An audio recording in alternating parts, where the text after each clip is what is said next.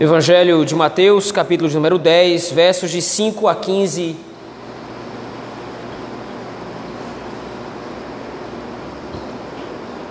Assim nos diz o texto da palavra do Senhor.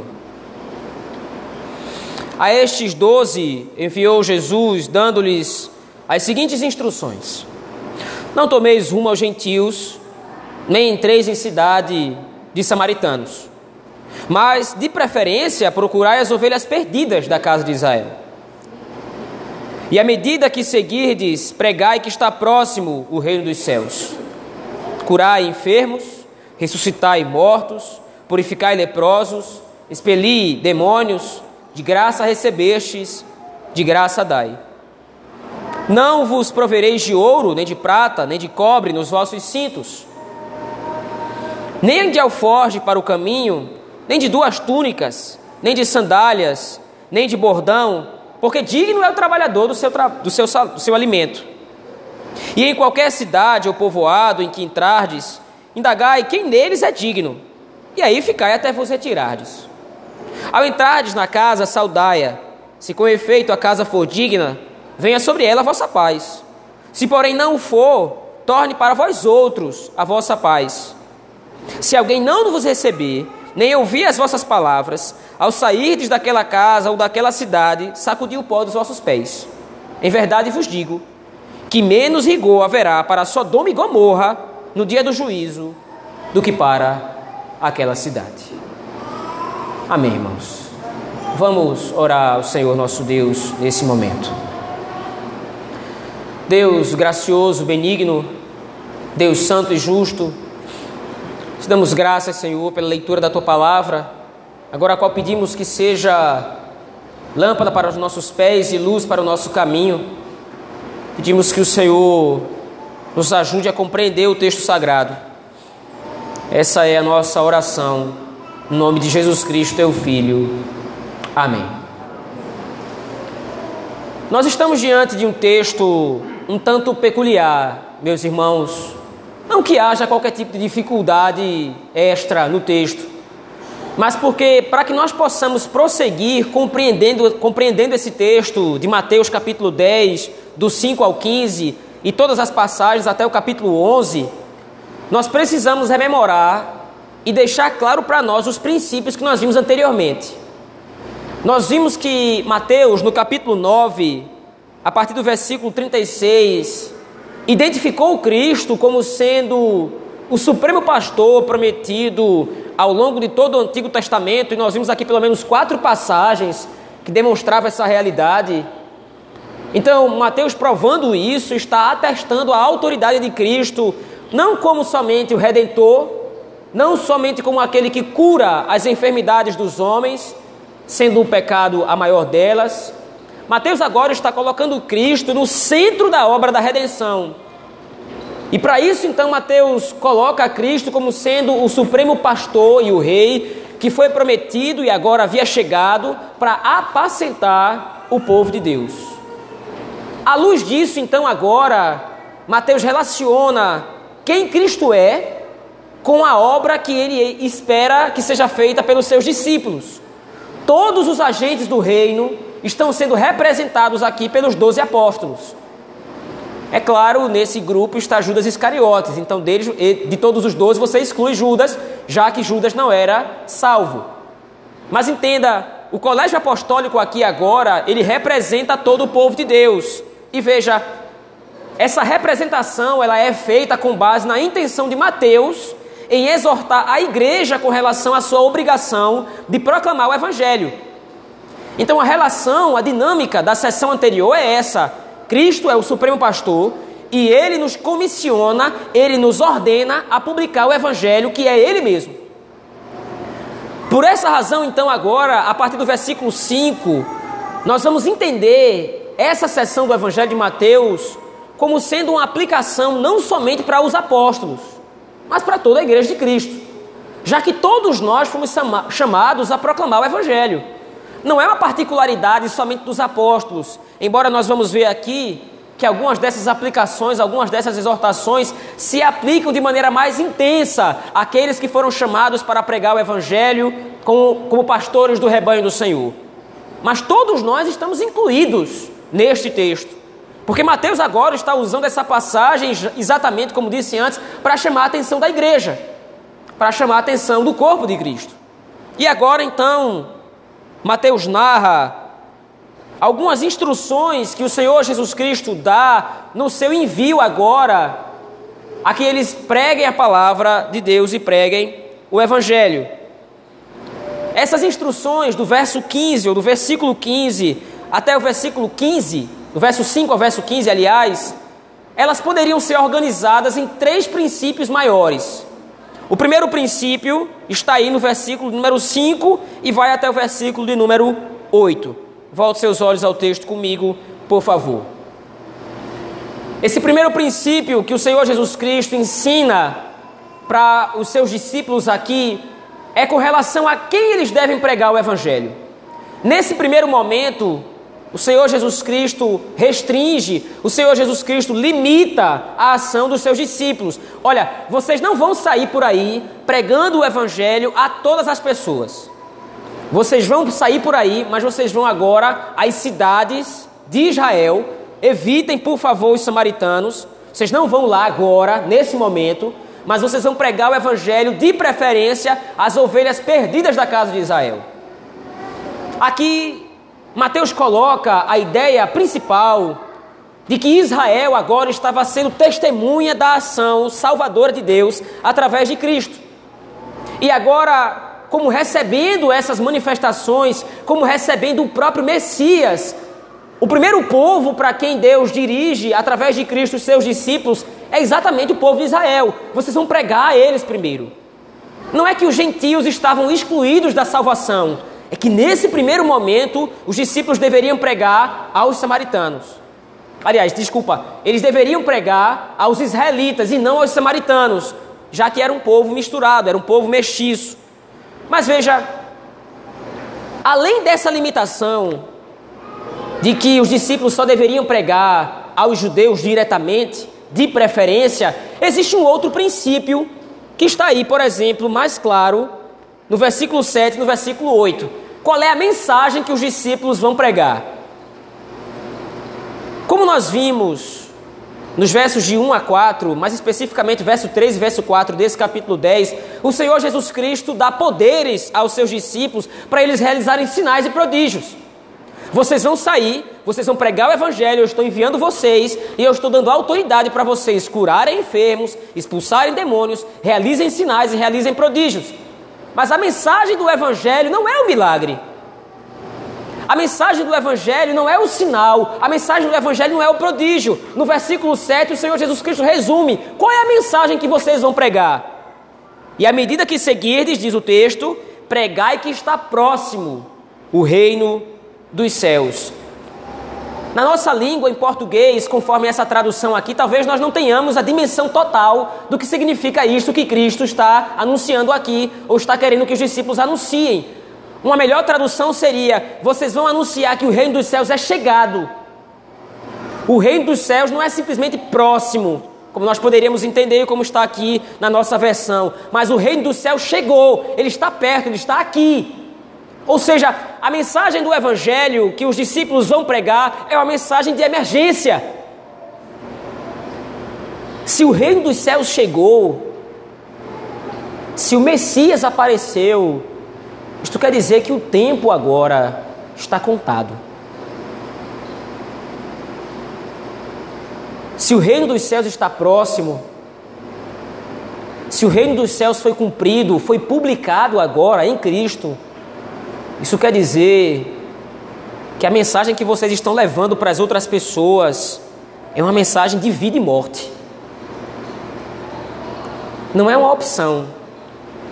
Olha, de repente alguém poderia ler esse texto sem essa explicação que acabei de fornecer. Alguém poderia ler o texto e dizer: Bom, o reino, dos o reino dos céus está próximo. Bom, ele está próximo de chegar. Quando ele me chegar, quando ele chegar, eu me converto. Já que o reino dos céus está vindo, então quando ele chegar, então eu me decido. Mas o que Cristo diz, como acabei de dizer, o reino dos céus chegou, é agora.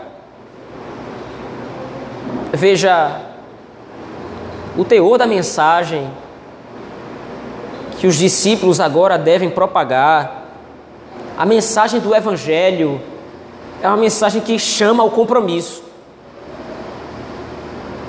Ou você firma um compromisso com Cristo se submetendo ao seu reino, ou você está fora dele. Ou você entende a emergência do chamado de Cristo através dos seus discípulos e se rende ao reino dos céus, ou você está cortado dele.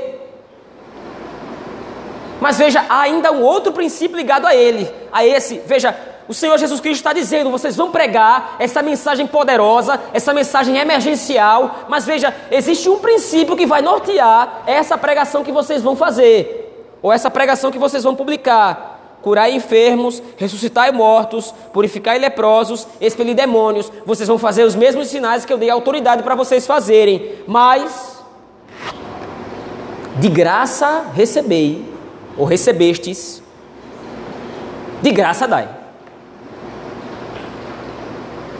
Vocês não receberam nada, vocês não pagaram nada para entrar no reino dos céus. Vocês não cumpriram nenhum requisito para entrar no reino dos céus.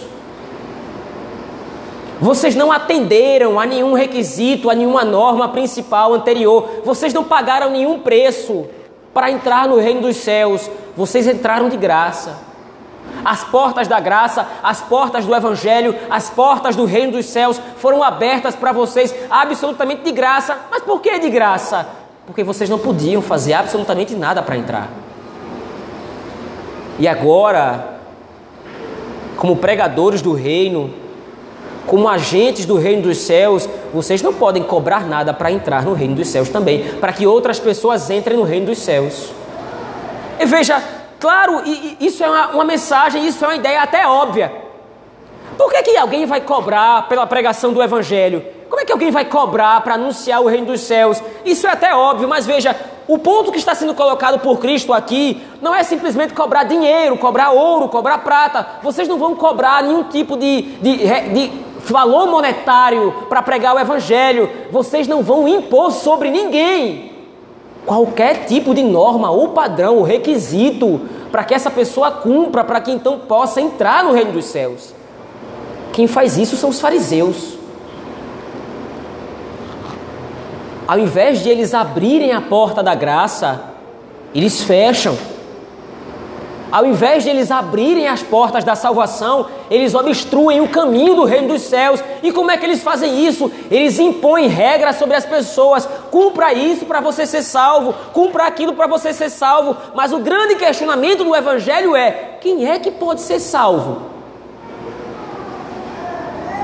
Quem é que pode alcançar a salvação? Absolutamente ninguém. Se algo for requerido de mim, se algo for pedido de mim em troca do reino dos céus, eu nunca vou poder fornecer esse algo, eu nunca vou poder pagar esse preço porque todos os homens estão debaixo de uma condição miserável, todos os homens são pecadores. A mensagem do Evangelho que nós somos chamados, meus irmãos, a pregar a este mundo é exatamente essa, ligada à emergência que Cristo colocou aqui. A mensagem do Evangelho é essa: vocês estão perdidos. A riqueza que vocês têm não podem comprar, não pode comprar o reino dos céus. A fama que vocês têm não podem comprar o reino dos céus. O respeito diante dos homens que vocês acham que têm não podem comprar o reino dos céus. Sem Cristo, sem o Evangelho, vocês estão sumariamente condenados e perdidos. Essa é a mensagem que nós somos chamados a proclamar. E veja, Mateus está escrevendo esse evangelho mais uma vez, lembre-se disso. Mateus está escrevendo esse evangelho à igreja de Roma, a cristãos que estavam sendo perseguidos. E agora Mateus está chamando esses crentes à responsabilidade. Vocês são pregadores do evangelho, vocês precisam divulgar o evangelho. Mas a gente vai fazer isso para quem, Mateus? Para pessoas que nos maltratam? Para homens que se acham muito importantes? Nós vamos fazer isso para pessoas que nos perseguem, que nos matam? Sim. Por que vocês vão fazer isso? Porque eles estavam em peca... eles estão em pecado, mortos para Deus. assim como vocês um dia estiveram. Vocês receberam a graça de graça, e é essa mesma graça que vocês são chamados agora a proclamar. É interessante muitas vezes como nós construímos alguns requisitos para propagar o evangelho para as pessoas e muitas vezes nós construímos uma situação adequada para que as pessoas estejam, para que as pessoas cumpram, para que elas possam então ser salvas. Ixi, mas como é que fulano pode ser salvo? Fulano tem uma vida tão devassa. Mas como é que Beltrano pode ser, pode ser crente um dia? É impossível para ele. Quem? Fulaninho, aquele bêbado que vive caído no meio da rua, é impossível que um dia o evangelho o alcance. Ora, mas não alcançou você?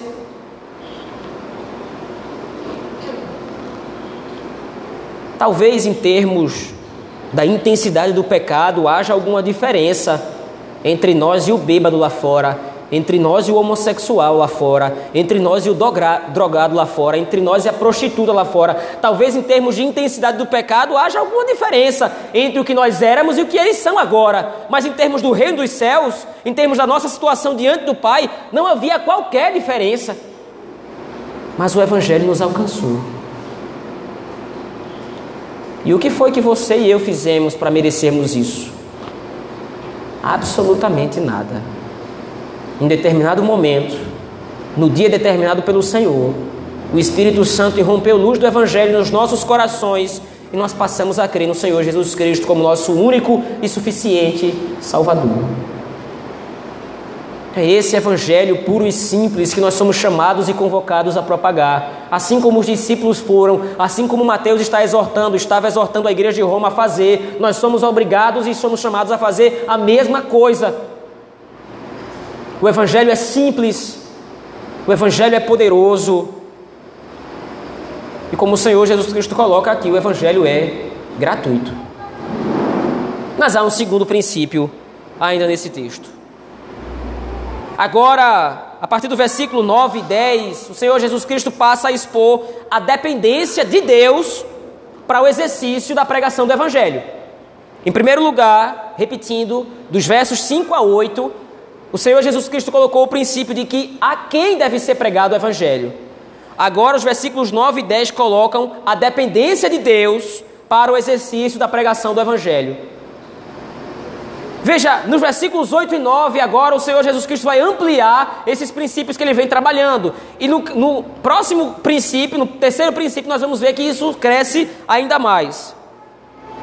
Veja aí versículos 9 e 10. Não vos provereis de ouro, nem de prata, nem de cobre nos vossos cintos, nem de alforge para o caminho, nem de duas túnicas, nem de sandálias, nem de bordão, porque digno é o trabalhador do seu alimento. O Senhor Jesus Cristo agora estava enviando os discípulos. Noutro momento, como nós veremos mais adiante, noutras passagens, mais adiante, depois de passadas essas situações, o Senhor Jesus Cristo diz o contrário: Eu enviei vocês antes para que vocês dependessem de Deus, mas agora vocês vão continuar dependendo, mas vocês vão criar provimentos para si. Mas veja, qual é o ponto central deste princípio que o Senhor Jesus Cristo está colocando aqui? Vocês só podem cumprir a missão do Evangelho se vocês dependerem exclusivamente de Deus. De repente alguém poderia dizer, para pregar o Evangelho, os discípulos aqui poderiam pensar isso, para pregar o Evangelho, para eu me colocar nessa missão, é necessário então que eu faça algumas coisas, Senhor. E eu vou aqui então arranjar, me arranjar, me preparar para a viagem. Eu vou colocar duas túnicas aqui, porque se uma ficar gasta, eu tenho a outra. Eu vou colocar duas sandálias, eu vou me preparar, eu vou arrumar uma quantia de dinheiro para me sustentar na viagem. Não é assim que funciona. O êxito do Evangelho depende exclusivamente do poder de Deus. Lembre, Mateus escreve o seu Evangelho para uma igreja sob perseguição. E nem todos os crentes eram pobres. Nem todos os crentes eram escravos. Havia muitos cristãos nobres. Havia muitos cristãos que tinham posses ricos. Mas agora eles estavam sendo perseguidos pelo Estado romano. E no meio dessa perseguição, de repente, os seus bens eram bloqueados, os seus bens eram tirados. Homens ricos com várias terras que serviam sinceramente ao Senhor, mas agora estavam tendo a sua riqueza substancialmente subtraída. Como é que agora eu posso pregar o Evangelho se o Evangelho parece me colocar numa situação pior do que quando eu estava no mundo? Que agora eu posso depender do Evangelho, pregar o Evangelho do Reino, essa mensagem tão confrontadora, se agora a minha situação econômica, social, financeira é pior do que antes, porque agora eu sou alvo de perseguição? Vocês dependem não das riquezas para executarem a missão. Vocês dependem da divina providência. Muitas vezes, como é que esse princípio aqui encontra a guarida para nós? Né? Como é que esse princípio pode ser aplicado nas nossas vidas? Em determinado momento das nossas vidas, nós passamos a colocar o nosso conforto nesse mundo sobre a missão. Muitas vezes nós passamos a colocar o nosso conforto, a nossa boa vida nesse mundo, a nossa situação social, econômica, financeira, acima da missão do reino. E nós estamos vivendo num mundo onde cada dia mais a perseguição contra o cristianismo cresce. Os nossos valores, os nossos princípios, nós já trabalhamos isso aqui em outros momentos, os nossos valores têm sido hostilizados mesmo. Então é chegado o momento de nós vamos refletir o que é que vale mais? Meu aparente conforto nesse mundo que me dá uma sensação de estabilidade obedecer ao Senhor? E se pregar o Evangelho, de repente para você, para mim, for uma questão de vida ou morte? O que nós faremos? E se pregar o Evangelho significar para nós perder todo o conforto que nós temos. E se de repente, por ser cristão, por professar a fé em Cristo Jesus, você perder todas as coisas que você tem na sua vida, seus bens, seu emprego, seu dinheiro, seja muito, seja pouco, não interessa. E se de repente, para pregar o Evangelho, para viver o Evangelho, ou por modo digno do Evangelho, já que o Evangelho é Cristo, somente Ele vive o Evangelho, mas e se para viver por modo digno do Evangelho, de repente,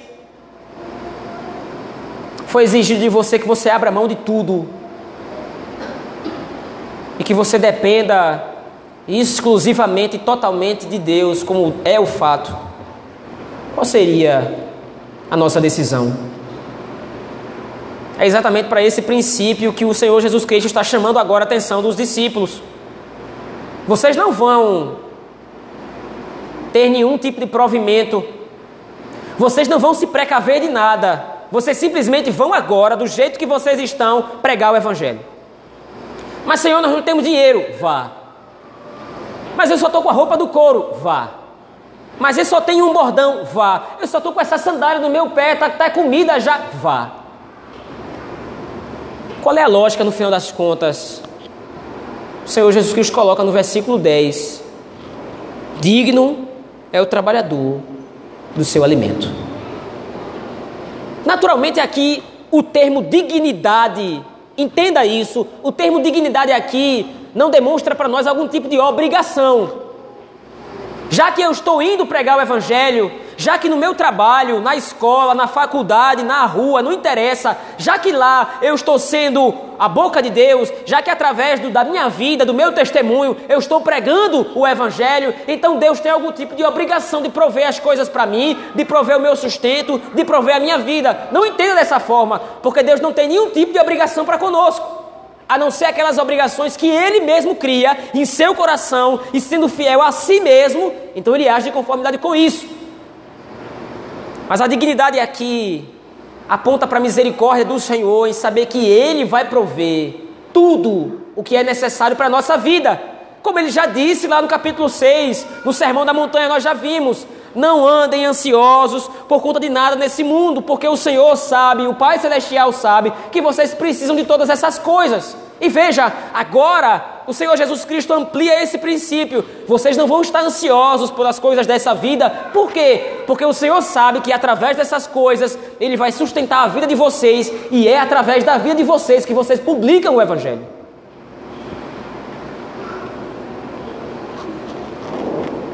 De maneira que nós precisamos entender aqui também um princípio claro. A mordomia cristã. Nada que eu tenho é meu de fato. Absolutamente nada do que eu possuo é legitimamente meu, é minha propriedade. Tudo que eu tenho pertence ao único Rei e Ele me dá para administrar, para a Sua glória, para o seu louvor e para o serviço do Reino. Ora, se você não tem nada, você não pode perder nada. Como você pode perder algo que você não tem?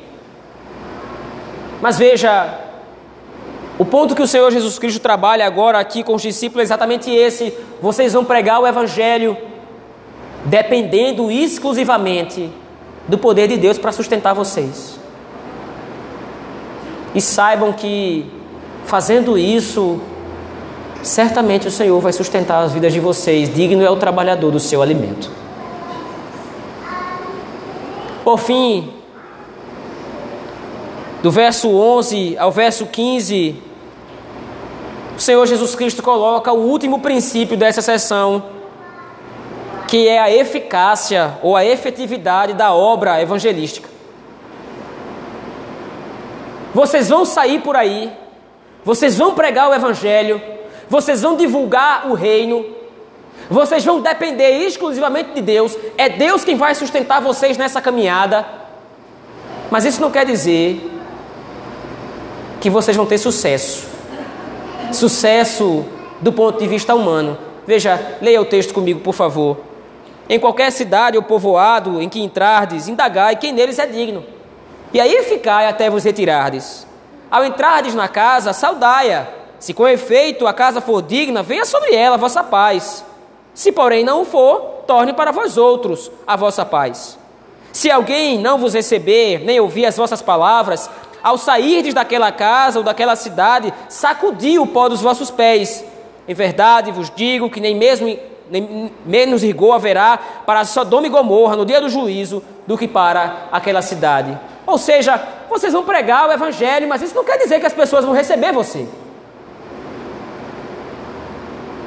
Você vai pregar, você vai ser fiel à palavra, você vai divulgar ao mundo que o mundo está debaixo de condenação, que precisam de arrependimento, que precisam de Cristo Jesus para se salvar, para fugir da ira vindoura. Vocês vão ser fiéis à Escritura, vão ser fiéis ao Evangelho, mas isso não quer dizer que vocês vão ter 100% de sucesso. Sucesso no sentido de que as pessoas vão se converter às massas. Vocês vão pregar, mas talvez ninguém ouça. E aí o Senhor Jesus Cristo coloca aqui: vocês vão pregar, e se ninguém receber vocês, vocês vão sacudir o pó dos pés. Vocês vão tirar a poeira dos pés de vocês. Até hoje, alguns de nós ainda fazem isso depois de chegar da rua. Nós não queremos levar a poeira da rua para dentro de casa, então nós batemos os pés. A ideia é: nós não temos mais responsabilidades com vocês. Nós pregamos o, o, Evangelho, nós anunciamos o Reino, nós demonstramos Cristo, nós falamos da obra de salvação que Ele realizou. E se você não quer agora, não sou eu que posso converter o seu coração. As ordens dos discípulos é, ou as ordens dos discípulos são: vá e pregue. Cristo não falou vá e converta. Cristo não falou vá e salve. Cristo não falou vá e liberte do poder do pecado. Cristo disse vá e pregue. Exponha ao mundo o evangelho Exponha ao mundo a mensagem do reino. A obra de salvação, a obra de conversão do coração, a mudança de natureza, a mudança de mente, isso é uma prerrogativa exclusiva do Espírito. É o Espírito quem converte o coração, é o Espírito quem salva, é o Espírito quem coloca a fé no coração do perdido, para que ele veja a sua miséria, para que ele veja o seu estado e então, vendo a Cristo, através da mensagem do Evangelho, possa ser convertido. Nosso compromisso último não é não converter ninguém. Nosso compromisso último é a glória de Deus no anúncio do Evangelho. Se nós submetermos o sucesso do Evangelho à conversão das pessoas, o Evangelho não terá sucesso. Porque o mundo não quer Cristo. O mundo não quer se converter. O mundo não quer o Senhor. O mundo deseja permanecer no seu estado de pecado e de miséria. O mundo deseja permanecer no seu estado de rebelião contra Deus. Então, se nós conectarmos o sucesso do Evangelho à conversão, o Evangelho não terá sucesso nunca. Mas a nossa missão e compromisso é expor uma mensagem simples. Você está morto. A igreja, lembre-se dessa imagem todos os dias, quando você sai da sua casa ao supermercado para pagar uma conta, para fazer qualquer coisa, quando você vai para a escola, quando você vai para a universidade, não interessa qualquer lugar para onde você vá, lembre-se disso, você está caminhando num grande e imenso cemitério. Todos à sua volta que não tem Cristo estão mortos. E não está em você, nem em mim, o poder de trazê-los à vida. A igreja de Cristo é convocada todos os dias a gritar para ninguém ouvir. Nós somos chamados através desse texto e através dos textos anteriores, como nós vimos, a partir do versículo 36 do capítulo 9, nós somos convocados por Cristo a gritar para surdos, a acenar para cegos.